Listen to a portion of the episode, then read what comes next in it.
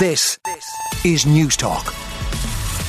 Quite a worrying story on the front of the Irish Examiner. Up to 6,000 patients are in what's being described as a living nightmare because they're waiting several months for cancer test results, all due to a major laboratory backlog in the southeast.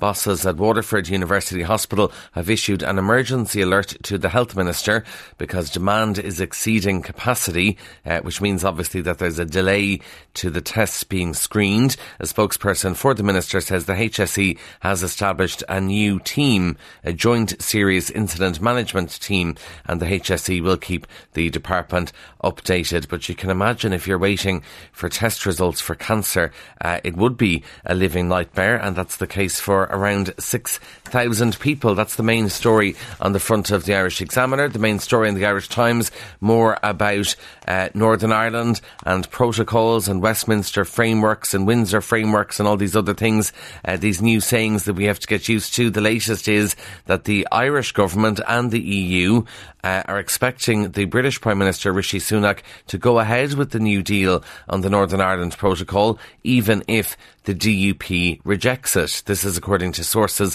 in Dublin and Brussels. So at the moment, they're all being quite patient with the DUP. The DUP saying we don't want to be rushed into this. We want to read it line by line by line. Uh, so at the moment, the EU and the Irish government and the UK being quite patient with the DUP, but you can sort of feel that the pressure is mounting now. Uh, when we saw Rishi Sunak embarking on this big tour of Northern Ireland yesterday, calling it the world's most exciting economic zone because they can trade with the EU and the UK. So uh, we'll see what happens with the DUP. One thing is for certain, they won't be rushed into any decision or pressurised into any decision, as we've learned in the past.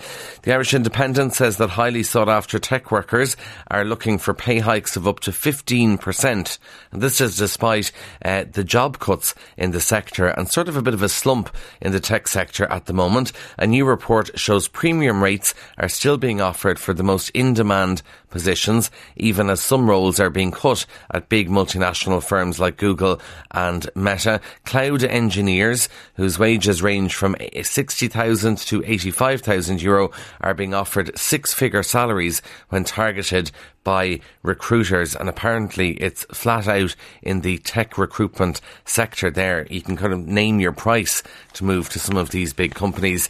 The Irish Daily Mail says there are fears for our elderly who are still in isolation. I don't know about you, I certainly know of older people who are still absolutely terrified of COVID and uh, really don't go out much. And when they do go out and visit someone's house, they tend to stand outside or stand miles away from the person that they're visiting. So the Mail says that older people need to shake off their fear induced by the pandemic, stop isolating and start socialising again. This is a plea from the Chief Medical Officer because so many people are still struggling to return to their normal lives. The Chief Medical Officer, Professor Breda Smith, is today publishing an impassioned open letter to older people nationwide saying that we cannot allow COVID to steal more years from us. Uh, because obviously it's impacting so much on people's mental health and socialisation and all that stuff. So it would seem now that there's going to be a national push to encourage people who are worried about COVID to shake off their lockdown habits. Two of the papers have uh, similar headlines, the Mirror and the Star.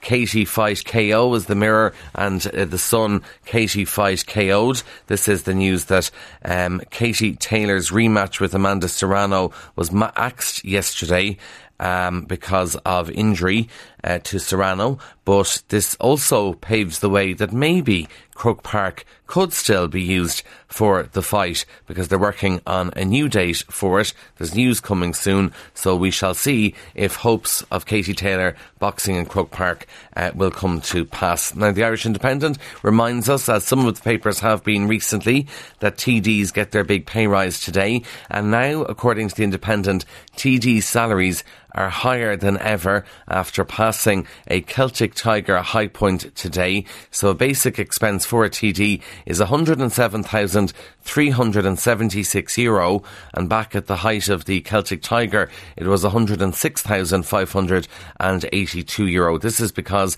TDs are getting a 2% pay rise today, along with other public servants. Sinn Féin says its TDs have agreed collectively to forego pay increases, so they won't be accepting the latest pay increase. People Before Profit says the party was not in favour of TDs getting a pay increase. Um, and they give some examples here when asked if cabinet members will accept the increase.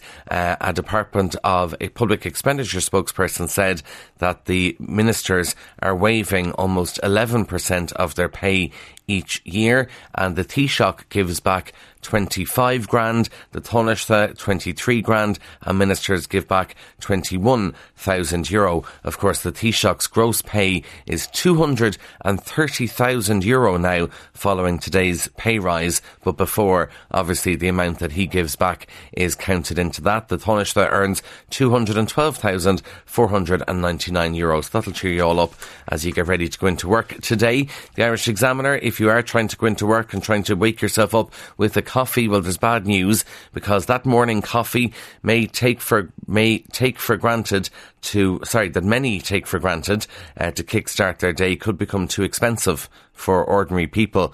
This is by the middle of this century and it's all due to climate change. This is Fairtrade Fortnight and Fairtrade Ireland is issuing the warning uh, because of growing climate issues in East Africa and Central and South America. And they're very important places because they're the big coffee growing regions. So things like coffee, chocolate and bananas apparently in the next, I don't know, 20, 30 years or so could become unaffordable for us ordinary folk uh, because they're all going to come under pressure. This is according to Peter Thorne, who's Maynooth University professor of climate change, because uh, the regions are moving. Most people would not have thought that the south of England would have become wine country, and now there's a lot of wine being produced there, according to Peter Thorne. Uh, if you're looking to get healthy, there's a tip in some of the papers, including the Mail. Walking briskly for 10 minutes, 11 minutes a day can slash the chances of dying early by almost a quarter. Health experts recommend that adults do at least 150 minutes of moderate activity each week, but even if you managed only half of that, one in 10 premature deaths could be prevented, according to a Cambridge University study. And of course, if Ciara Kelly was here, she would remind you it's day 60 today of 100 days of walking, and then get through all of March, and there'll only be a few days left in April, and then the 100 days are done. Uh, follow Ciara on Instagram, by the way, and Newstalk as well at Newstalk FM for more details on 100 days of walking. Day 60, but if you haven't been following it religiously, today is a start of a new month, even if you want to finish out the next 40 days of 100 days of walking. Final story comes from the Mirror. The hunt is on for people to try and find the Beckhams in Dublin because David Beckham took his son Cruz to one of Ireland's most celebrated pubs for his 18th birthday.